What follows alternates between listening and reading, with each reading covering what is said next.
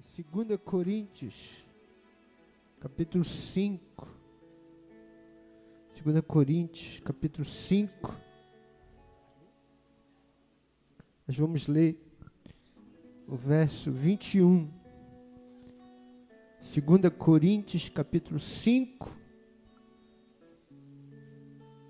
21.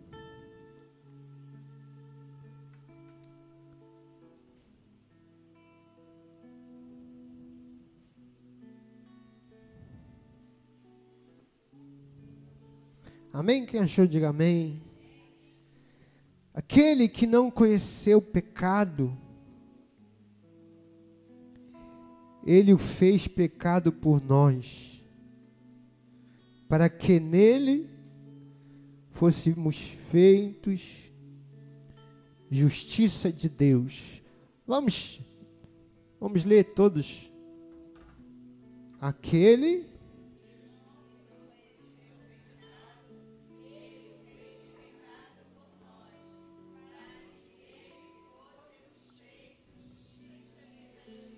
Mais uma vez, aquele.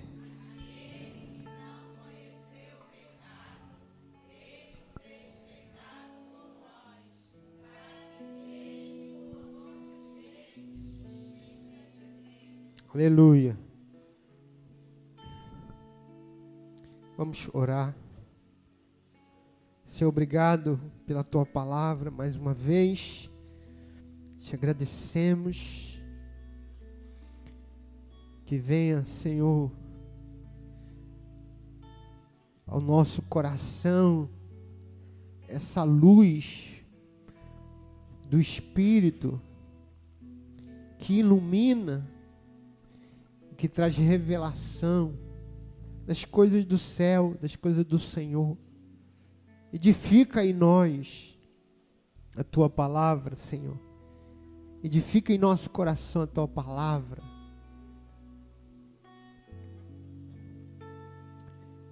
Diga comigo, eu abro o meu coração para receber a palavra do Senhor. Eu creio que a tua palavra me cura, me liberta, me transforma. Bem-vindo a tua palavra em nome de Jesus. Amém? Gente pode dar um aplauso ao Senhor.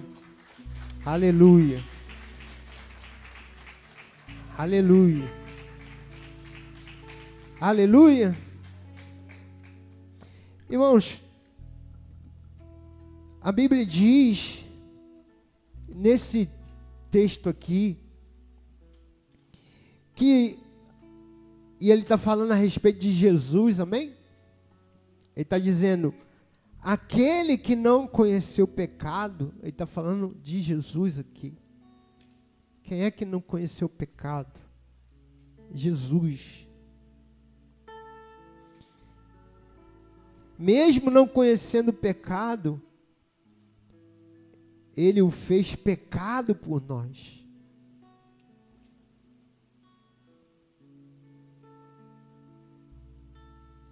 Então escute isso aqui, irmão. Jesus não tinha pecado, mas ele, ele fez pecado por nós, ele, ele tomou o seu. Aleluia. Então quem é que tinha pecado? Nós. Quem é o pecador aqui? Nós, todos nós. A Bíblia diz que todos pecaram. E ele fez isso por um motivo. Ele, ele fez isso para que, está aí no texto, para que nele fôssemos feitos justiça de Deus. Então, aquele que não tinha pecado se fez pecado, para que nós que, que somos pecadores, fôssemos feitos justos, justos nele. Aleluia. Então, houve uma troca aqui. Por isso que a Bíblia, por isso que Jesus morreu.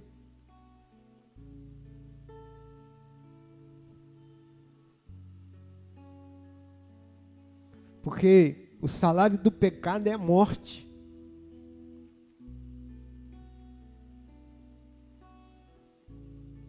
Então a morte de Jesus, por isso que tem aquele texto que diz assim, que Deus se agradou em moê-lo, parece uma coisa ruim, né? Como que Deus se agradou? Como que Deus se agrada em moer alguém? Como Deus fica feliz em moer alguém? Não, aliás, se agradou em moê-lo, porque porque o pecado ele tem que ser ele tem que ser punido. É justo.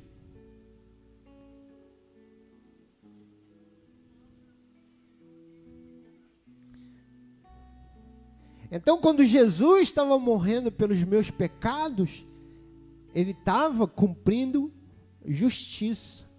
Por isso que Jesus, quando, quando João, quando ele foi, foi se batizar, João Batista, disse: Quem sou eu para te batizar?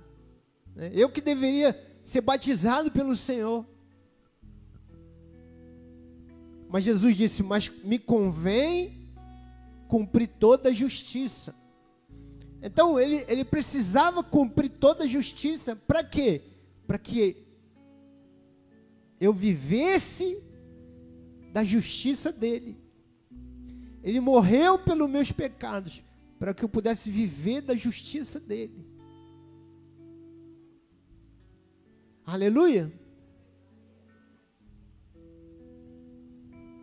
Porque existem bênçãos para o justo. Aliás, as bênçãos que Deus tem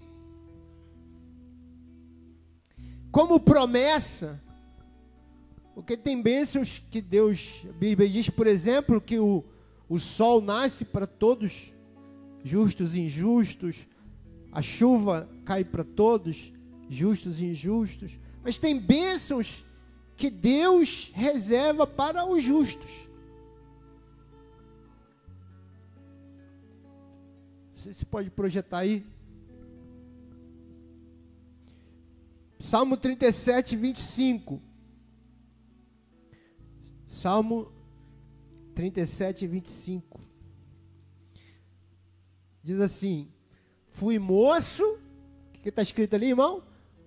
Fui moço. O, o salmista está dizendo: Fui moço e agora sou velho.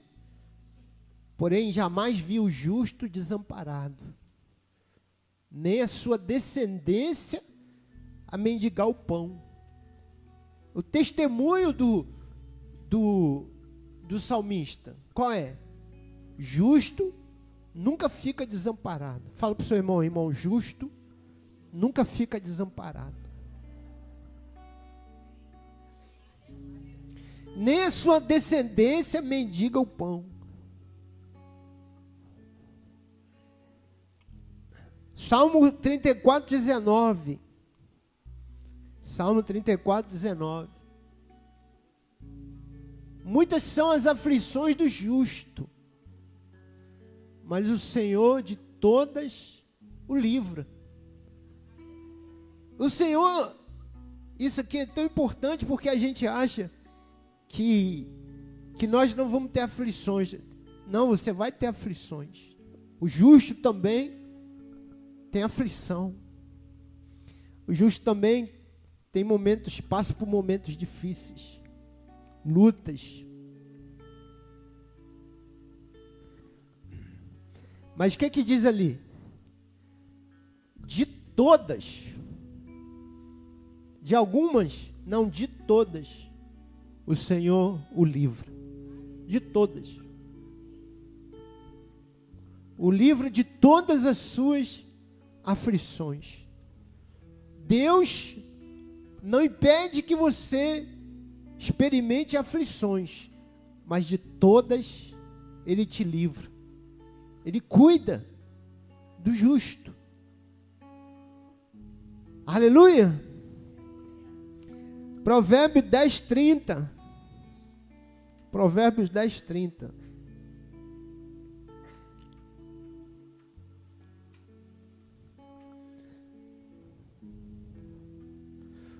O justo jamais será abalado. Diga comigo, o justo jamais será abalado. Ele, ele até balança, mas ele jamais será abalado. É como o Monte Sião, porque ele confia no Senhor. Dura para sempre. Aleluia. Provérbios 3:33. Provérbios 3:33. A maldição do Senhor habita na casa do perverso, porém a morada dos justos, ele o quê?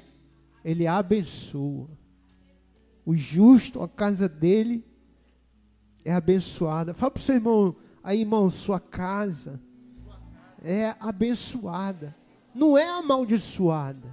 Não tem maldição na casa do justo. Casa do justo não tem maldição. Casa do justo tem bênção. Ele abençoa. Escutou isso, irmão? Sua casa é um lugar de bênção. De bênção. Provérbio 24, 16. Provérbio 24, 16. Porque sete vezes cairá o justo e se levantará. Então o justo pode até cair, mas ele vai se levantar. Você sabe que sete é perfeito. Ele não está falando de sete vezes. Ele está dizendo, seja quantas vezes for que você caia, o justo vai se levantar. O justo não vai ficar enterrado, não vai ficar prostrado, não vai ficar caído. Ele pode até cair, mas ele vai se levantar. Aleluia. E eu podia passar a noite toda aqui, irmãos. E eu estou falando de verdade, eu podia passar a noite toda aqui te dando um texto sobre a vida do justo. Quanto Deus tem para abençoar o justo. Quanto Deus tem promessa para o justo. E, mas o que, que eu quero que você entenda? Que você é esse justo. Por quê? Porque Jesus te fez justiça de Deus. Jesus fez isso. Não é pela nossa justiça própria, Paulo diz. Não é pela nossa justiça própria. É porque ele fez de nós justiça de Deus. Então, esse esse essa obra de Jesus para me fazer justo é para que eu pudesse receber essas bênçãos. Porque Deus não pode abençoar o injusto, a promessa é para o justo.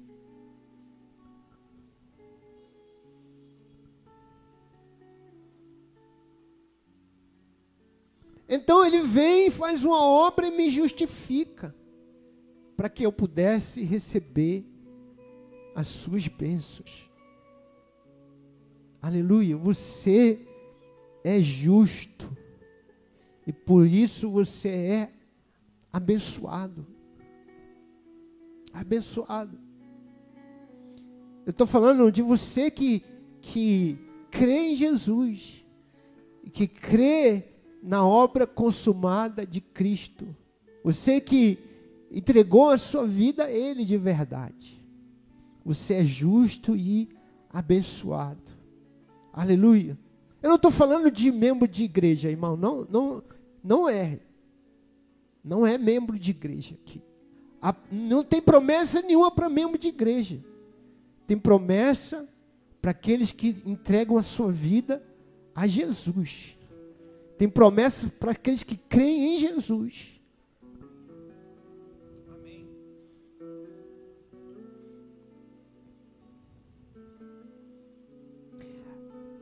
O que me faz ser crente é a minha vida está em Cristo.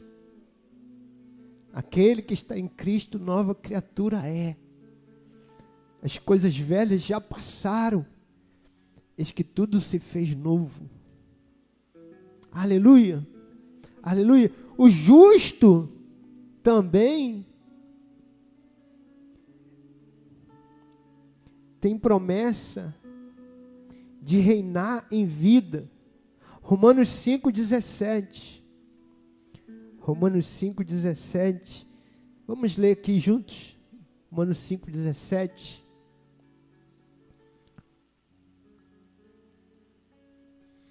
Se pela ofensa de um e por meio de um só reinou a morte, muito mais os que recebem a abundância da graça e o quê? E o dom da justiça. Por que dom da justiça? Porque dom é o quê que é dom, irmãos? Dom é um presente. É uma dádiva. Não é uma justiça que eu conquistei, é uma justiça que eu recebi pela fé. É um dom, é o dom da justiça. Esses que receberam da graça e receberam o dom da justiça, vai fazer o que com ele? Vai acontecer o que com ele, irmão? Reinarão em vida por meio de um só, a saber, Jesus Cristo. Aleluia. Agora escute aqui, irmãos. Reinar é o que que é? Ah, é botar uma coroa na cabeça, é sentar ali no trono. Não, reinar é governo. É governo. Reinar em vida é governar. É sobre governo. Quem governa?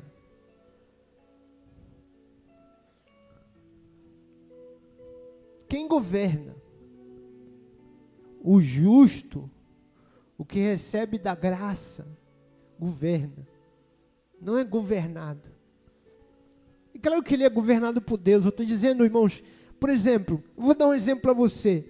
Às vezes a pessoa tem um vício, seja lá qual vício for, é, cigarro, bebida, ele, ele é governado pelo vício. O vício que governa ele. A vida dele gira em função daquele vício. O vício, além de destruir, a saúde, o psicológico, a alma dele, destrói também o relacionamento, destrói, vai, vai comendo, vai carcomendo ele e, e, e, e governando na vida dele. Porque tudo que ele faz, ele faz em função daquele vício. Mas quando você recebe a graça, recebe o dom da justiça, você governa sobre o vício. Você diz: em nome de Jesus. Eu não sou mais um viciado. Eu sou liberto. Eu sou liberto. Eu vivo em liberdade em nome de Jesus. Eu é que governo esse vício. Não é o vício que me governa. Entende? Eu que governo sobre a minha vida financeira, não é a minha vida financeira que me governa.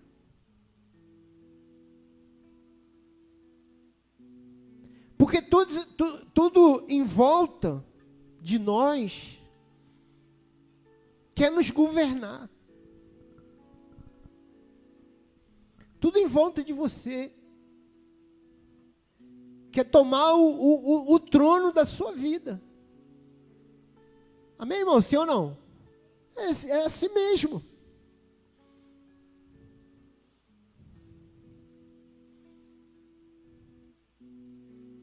Principalmente dinheiro. dinheiro é um, é um, é um, um Deus ciumento. Ele quer tudo, ele quer tudo de você. E chega uma hora que a gente fica, tudo que a gente faz é em função de, de dinheiro. Ah, eu não vou porque eu não tenho dinheiro. Ah, é, é, eu vou, vou aceitar esse, esse cargo por causa do dinheiro. Eu vou, tudo na sua vida começa a girar em torno do dinheiro. Eu vou sair daqui e vou para tal lugar por causa do dinheiro. Eu vou, porque o dinheiro é mais importante. Ele passou a ter uma prioridade, prioridade número, um. Irmão, escute, é, receba isso com sabedoria, com discernimento. Não estou dizendo que você tem que rejeitar uma promoção, é, não ir para certo lugar. Estou dizendo que não, ninguém deveria fazer isso só por causa do dinheiro. Você devia fazer por outras coisas, outros sonhos, outros projetos, não só por causa de dinheiro.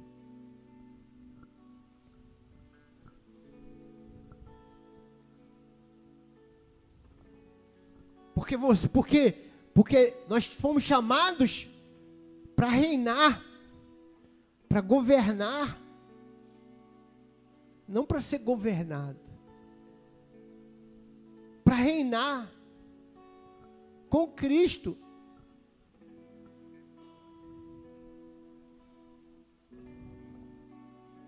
Aleluia!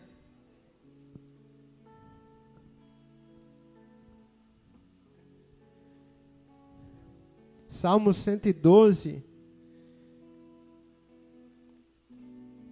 6 a 8.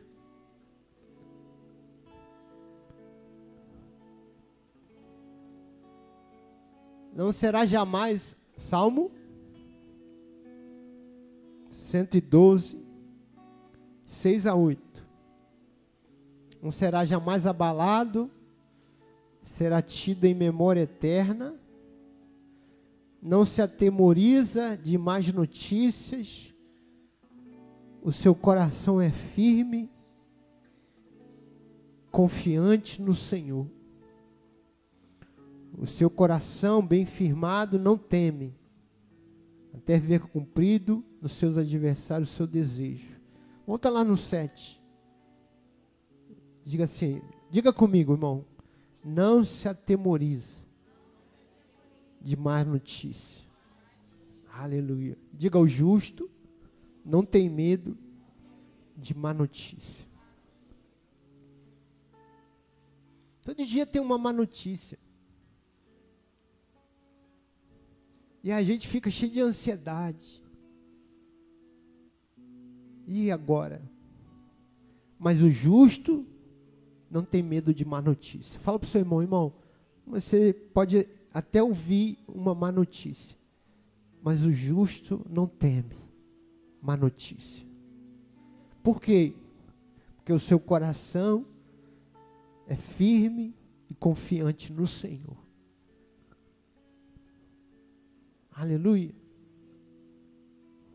Porque porque Deus tem uma boa notícia. O mundo tem uma má notícia, mas Deus tem uma boa notícia. Porque a Bíblia diz que Deus cuida de nós. Ele é Jeová Jirê, Deus de provisão. Ele abre porta e ninguém fecha.